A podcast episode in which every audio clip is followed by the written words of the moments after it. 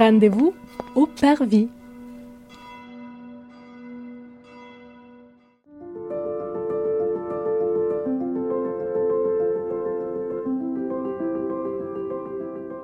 Bonjour et bienvenue dans ce quatrième épisode de notre série de podcasts qui vous propose de découvrir les églises du diocèse de Nanterre à travers un regard à la fois historique, culturel et catéchétique. Pour être informé de nos prochaines publications, n'hésitez pas à vous abonner.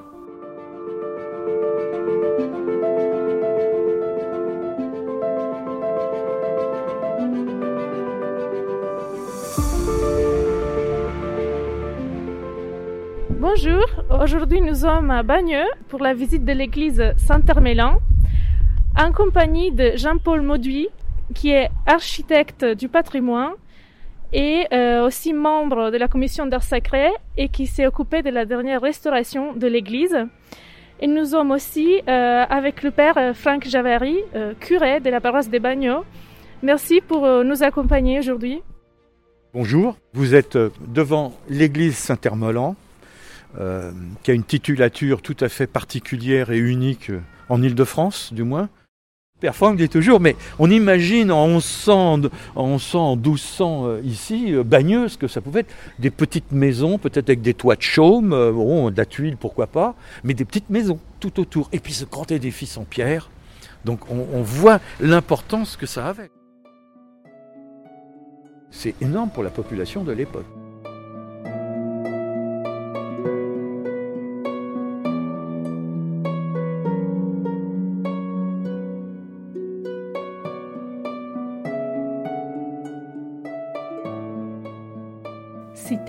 Cité de 850, dans une charte de Charles le Chauve, Bagno était au XIIe siècle, au moment où est édifiée l'église, une ville importante des environs. Les villes voisines comme Fontenay, Châtillon et Clamart étaient dites sous Bagneux parce qu'elles en dépendaient. Cette seigneurie était propriété des chanoines de Notre-Dame de Paris qui font construire Saint-Hermélan aux mêmes dates que Notre-Dame de Paris.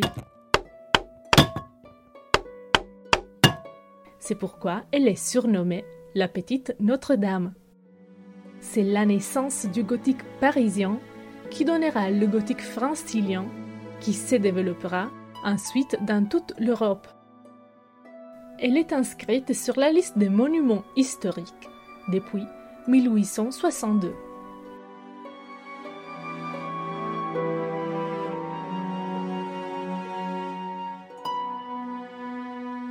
elle a intéressé très vite les commissions de monuments historiques et les architectes. Alors, elle a subi des travaux de restauration à une époque où on, était plutôt assez violent sur la restauration. Et vous voyez ici cette façade, elle a été presque reconstruite. Hein. Les, les lits de pierre sont tous réguliers comme on faisait en 1840. On est venu chemiser, c'est-à-dire se plaquer sur l'ancienne façade.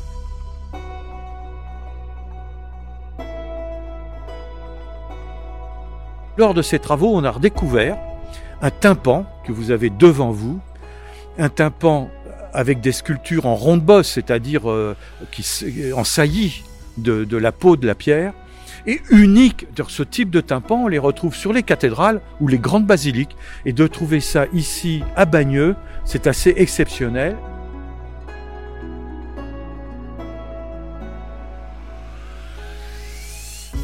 Remarquez bien, on retrouve les traces de couleur. Parce que au Moyen Âge, tout était peint. C'était une catéchèse, bien sûr. Eh bien aujourd'hui, on a pu relever toutes les couleurs et si vous venez le soir, à la tombée de la nuit, il y a un éclairage euh, en 3D projeté sur cette sculpture qui restitue le tympan comme pouvaient voir les habitants au Moyen Âge.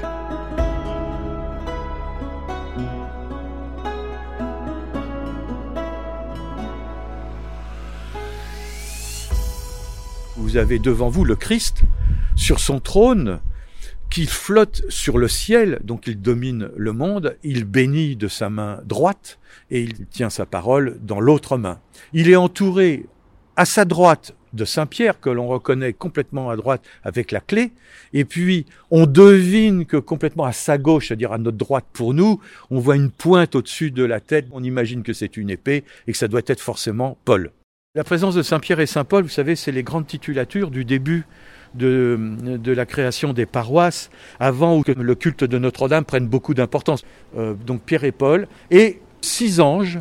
Donc on a des anges encenseurs qui, tiennent l'encens, hein, qui flottent au-dessus de la tête du Christ ou de part et d'autre, et puis des, des, anges qui tiennent euh, leur, euh, qui tiennent leur, les, j'allais dire les chandeliers pour éclairer euh, pour éclairer cette scène. Et puis au-dessus, qui traverse les nuages, sur la pointe du haut, on voit un ange qui arrive du ciel et qui tient un globe au-dessus de la tête du Christ. C'est le, le, jugement dernier et c'est une invitation à entrer parce que le paradis, il est derrière. À un moment donné, il faut passer la porte. C'est le seuil.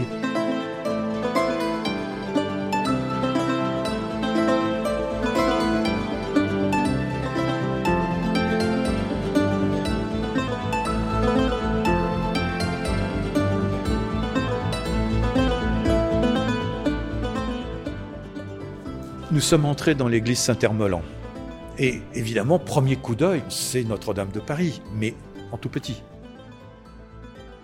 Regardez les piles euh, de la nef, regardez les chapiteaux, ben, ce sont ceux de Notre-Dame, vous avez les feuilles de chêne, les feuilles de kélidoine, euh, tout à fait typique, la colonne qui est en appui sur les chapiteaux, qui filent et qui vous décrivent la, croisée euh, d'ogive, avec de très belles clés sculptées on remarque tout de suite le désaxement entre les sièges, euh, la porte d'entrée, l'hôtel, le maître-autel au fond euh, et le grand vitrail. C'est une église qui a été construite en deux temps. Nous avons le sanctuaire au fond des années 1163, 1190, donc le, le tout premier gothique francilien, et puis cette nef qui, elle, est plutôt des années 1220, 1230 et un peu après. Donc on est sur deux rois, euh, entre Philippe Auguste et Saint-Louis. Le sanctuaire, au fond, est, plus ancien. C'est souvent comme ça. Les grandes églises, les églises de toute cour, on commence toujours par le sanctuaire, par le cœur, ce qui permet de bénir, de consacrer euh, avant la fin des travaux.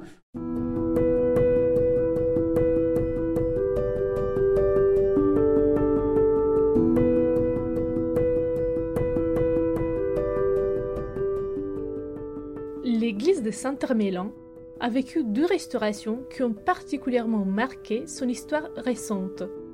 Une première fois entre 1844 et 1848 et une deuxième fois depuis janvier 2018. Les deux types de restauration reflètent l'idée que chaque époque en avait. Au XIXe siècle, il y avait une théorie selon laquelle la restauration pouvait modifier l'édifice dans le but de restituer le monument dans l'état où il l'imaginait à l'origine, ici à l'époque gothique, quitte même à retirer des éléments de l'époque moderne. C'est à ce moment-là que la structure de la façade de Saint-Hermélan est complètement modifiée. En revanche, à partir des années 60, les règles d'éthique du service des monuments historiques suivent les principes de la Charte de Venise où on considère que chaque époque de qualité doit être préservée.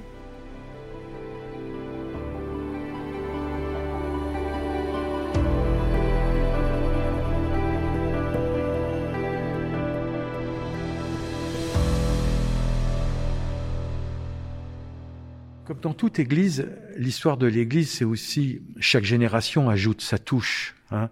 Euh, c'est le terme même de, patrimoine, ce qui est transmis par le, père. Et nous avons ici, donc on a parlé du XIIe siècle, du XIIIe siècle, avec ses belles voûtes, mais nous avons aussi, quand on se retourne, la tribune de l'orgue, qui date de la Renaissance, classée monument historique, c'est un, une très belle tribune qui est surmontée par un orgue euh, des années 1840, euh, si ma mémoire est bonne. Hein, donc c'est un orgue ancien. Hein, de, de, de, très belle qualité, qui a été en même temps restauré aussi, hein, avec un jeu qui a été rajouté, fait un travail de qualité.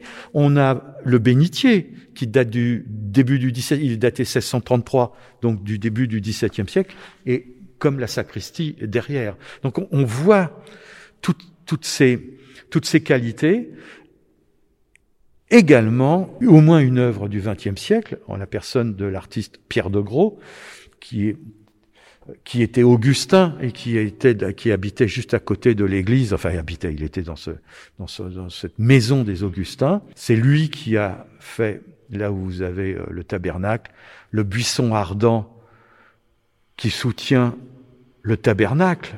Donc euh, riche de sens, comme je dis toujours, hein, c'est vraiment le lien entre l'Ancien Testament et le Nouveau Testament.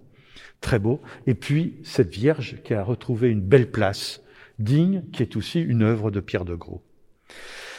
Avec les travaux, la paroisse comme la ville ont souhaité qu'il y ait aussi une création qui soit réalisée. Donc vous avez un vitrail du 21e siècle qui date donc des années 2019-2020, hein, euh, achevé.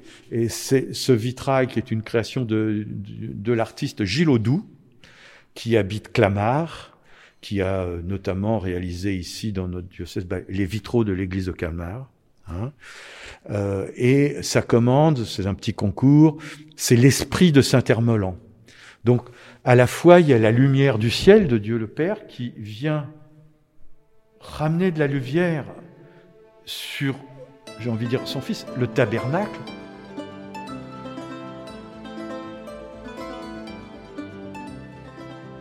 mais aussi sur le buisson ardent, puisque c'est la première parole de Dieu qui apparaît à Moïse au moment de l'Exode. Et également, donc ça c'est une chose pour souffler que c'est Hermelan, il y a des lignes bleues qui est toute la Loire, puisque, comme on dit, il était dans l'île d'Indray, entre Nantes et Saint-Nazaire, sur le bord de la Loire. On a cette lumière qui tombe du ciel, et puis on voit ces taches vertes qui est l'expression de la terre, de la vigne, en, l'occurrence pour, pour Saint-Hermelan, parce que cette baie était fermée, elle était bouchée. Depuis probablement le début du XVIIe siècle, l'église tridentine, vous savez, l'église de la contre-réforme, on mettait des hôtels adossés avec des, des retables. Donc on, on, bouchait, on bouchait toutes les fenêtres pour pouvoir mettre des retables. les fenêtres étaient gênantes. C'est de, de, là ça date cette époque. C'est tellement vrai qu'il y avait deux couches de fenêtres derrière. Avait derrière il y a une grande fenêtre gothique, puis on en avait encore une plus petite. On sentait qu'à la Renaissance, ils avaient un peu fermé, et puis qu'après, on a purement et simplement fermé.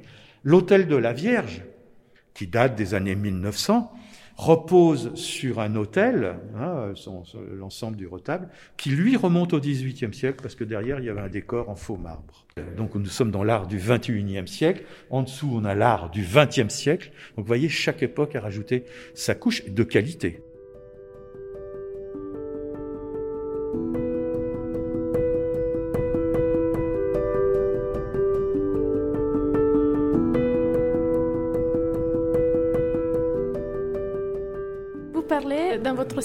Euh, du principe fondateur de la transparence de la durée. Oui, eh ben, on en a parlé tout notre exposé. La transparence de la durée, c'est de pouvoir lire chaque époque convenablement.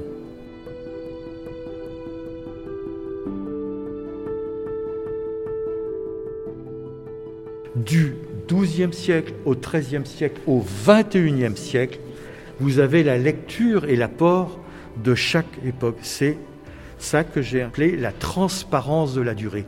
Lire le temps qui s'accumule. J'ai envie de dire, ce qui est à voir, c'est tout l'aménagement liturgique. Si vous voulez, on, peut s'avancer. Ici, l'espace était encore issu des aménagements des années 1970 à 72-73 qu'on a les aménagements suite à la liturgie de Vatican II. Il y avait une grande estrade qui reliait le fond du maître-autel néo-gothique et qui arrivait ici en bois avec une moquette bleue. Il y avait un autel qui était une table en bois. Il y avait, on ne faisait pas trop de différence entre Lambon et puis euh, l'animation, euh, l'animateur de chant, et puis une succession de sièges ou de fauteuils ou de chaises pour les servants d'hôtel, et puis le prêtre, le siège de présidence. C'est vrai que ça manquait complètement de dignité. Autre donnée importante, nous sommes à Bayeux, et là c'est l'architecte qui vous parle, la pierre. La pierre de Bagneux, c'est une pierre connue, c'est une pierre connue depuis le Moyen Âge, respectée. On sait que une partie de la pierre de Bagneux a aussi servi dans le reste du diocèse, notamment à Notre-Dame. Même s'il y a aussi euh, Châtillon, euh, et, d'autres communes de, banlieue qui ont, donné leur pierre, hein, ou été prélevées, mais ici, les chanoines de Notre-Dame de Paris, vous pensez qu'ils étaient propriétaires, tout simplement, de, des carrières. Donc il y avait cette idée de, de, redonner de la pierre, de donner du minéral, là où c'était une moquette et c'était du bois. Mais cette église est tellement belle et tellement riche par son architecture et sa sculpture qu'on ne pouvait pas aussi en rajouter, vous savez, parce qu'après on dit dans notre jargon, on dit c'est bavard. Le bonheur, c'est qu'ont été retrouvés, abandonnés, je le dis, hein, dans des hangars propriétés de la ville de Bagneux, qui finalement les a conservés, les stalles provenant de l'église. Avec les stalles, ça donne les sièges. Et de fait, c'est suffisant au point de vue aménagement liturgique. Après, il faut un hôtel, un ambon, fait de la même veine, avec une pierre similaire à celle de Bagneux, puisqu'à Bagneux, aucune carrière est exploitée aujourd'hui. C'est de la pierre de Saint-Maximin, pour être précis, les carrières de Saint-Leu-d'Esserand. L'idée qui est sous-tendue ici, c'est d'avoir le pied sur terre, rugueux, arraché à la terre, et l'élévation de l'autel finie avec une pierre parfaite, polie, qui est l'esprit de l'élévation vers le ciel.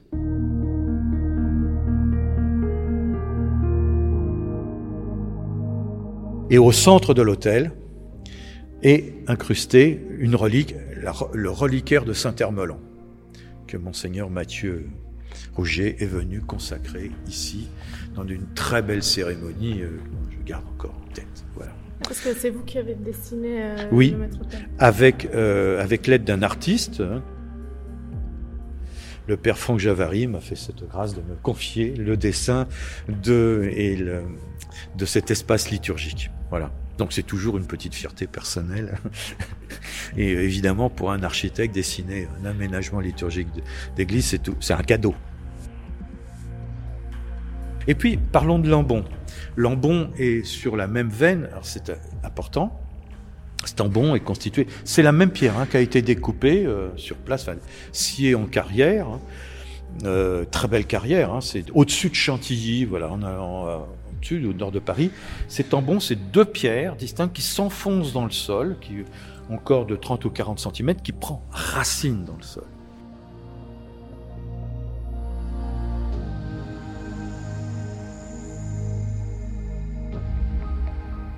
Et cet tambon est là au pied du clocher, parce que le clocher est ce grand signe, comme ça se termine par une flèche, entre le ciel et la terre. Et il s'agit de proclamer la parole du Christ. Donc c'est bien cette descente verticale très forte qui va s'enraciner dans, dans le sol hein, pour que chacun, chaque fidèle, entende la parole du Christ qui vient de Voilà. C'est ça l'idée qui est sous-tendue. Après, après c'est de la technique, hein, tout simplement.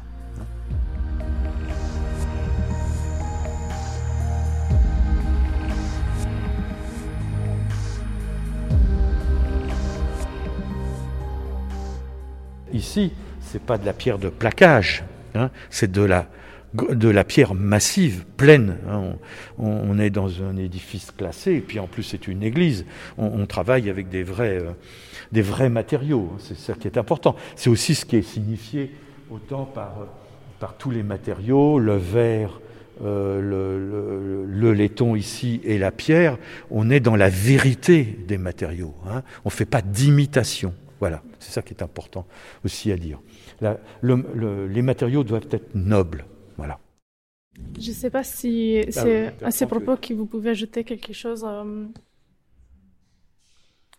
Oui, alors euh, cet hôtel aussi, euh, Monsieur Modu l'a dit, il est fait euh, d'un seul bloc de pierre qui est, qui est magnifique. Donc évidemment, pour évoquer le Christ, c'est parlant, pas par soi-même. Et puis on a évoqué ce reliquaire de Saint-Hermelan. Il est placé derrière une, un, petit vitrail en verre soufflé qui représente l'agneau mystique. Et ça, c'est intéressant parce qu'on peut faire une petite catéchèse là-dessus. Euh, pourquoi mettre des reliques de saints dans les hôtels C'est la règle hein, pour euh, un hôtel d'une église catholique. Eh bien parce qu'ils ont donné leur vie à l'image du Christ. Donc, euh, à travers le martyr, à travers le saint dont les reliques sont dans l'hôtel, c'est toujours le Christ qui est signifié. Et là, je trouve que c'est très bien représenté parce qu'en fait, les reliques de Saint-Hermelan, elles sont en transparence dans l'agneau mystique. Voilà, Hermelan euh, est imitateur du Christ. Le Christ est au centre de l'Église. Il est cette pierre, ce roc sur lequel s'appuie notre foi. Et là, j'ai envie de dire, c'est magnifiquement représenté par cette œuvre euh, à la fois très contemporaine et en même temps très traditionnelle. Est-ce que vous pourriez expliquer quelque chose sur la cérémonie de consacration d'un hôtel voilà, un hôtel doit être consacré, on pourrait presque dire que c'est son baptême, pour l'usage sacré pour lequel il a été euh, institué, eh bien c'est l'évêque lui-même qui vient, et eh c'est très intéressant, loindre de saint crème, de même que euh, l'enfant ou l'adolescent ou l'adulte baptisé est confirmé marqué de ce saint crème, de même que le prêtre est consacré avec le saint crème pour célébrer la messe et les autres sacrements, eh bien l'autel lui-même est enduit et très largement, très abondamment de cette huile sainte avec bien sûr une prière de consécration, eh bien qui dit publiquement euh, qu'il est maintenant apte à la célébration du culte de l'Eucharistie. Monsieur Modul l'a dit, c'est une magnifique célébration qui a été très émouvante, avec en présence de toutes les autorités, très significative. Après, vraiment, on comprend que l'autel, c'est le Christ.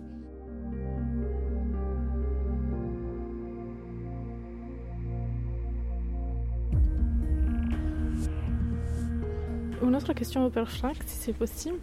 Est-ce que vous avez trouvé que le nouveau euh, aménagement liturgique, ça a apporté un nouveau rayonnement à l'Église aussi pendant les célébrations liturgiques? Bah, D'abord, toute la restauration de l'Église l'a vraiment magnifiquement remise en valeur. Alors évidemment, ici localement, l'Église est connue, mais ce qui est nouveau, c'est qu'elle est maintenant connue davantage au-delà de Bagneux. Donc ça attire aussi des visiteurs, ça attire aussi des fidèles. Et puis l'aménagement liturgique, oui, bien sûr, la beauté, ça élève toujours l'âme. Avant, nous avions un aménagement digne, mais qui avait quand même pas toute l'ampleur et toute la beauté de ce qui a été maintenant fait. Et donc c'est incontestable, hein. sans parler, ça attire, c'est significatif, et donc euh, ça aide le peuple chrétien à prier tout simplement.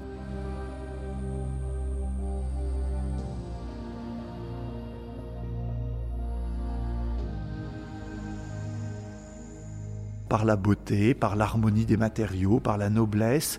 Et donc j'ai envie de dire qu'on est vraiment là un beau point d'équilibre, à la fois très contemporain et à la fois très ancré dans cette très longue tradition, puisque vous l'avez compris, cette église a plus de 850 ans d'existence. C'est une des églises les plus anciennes du diocèse de Nanterre.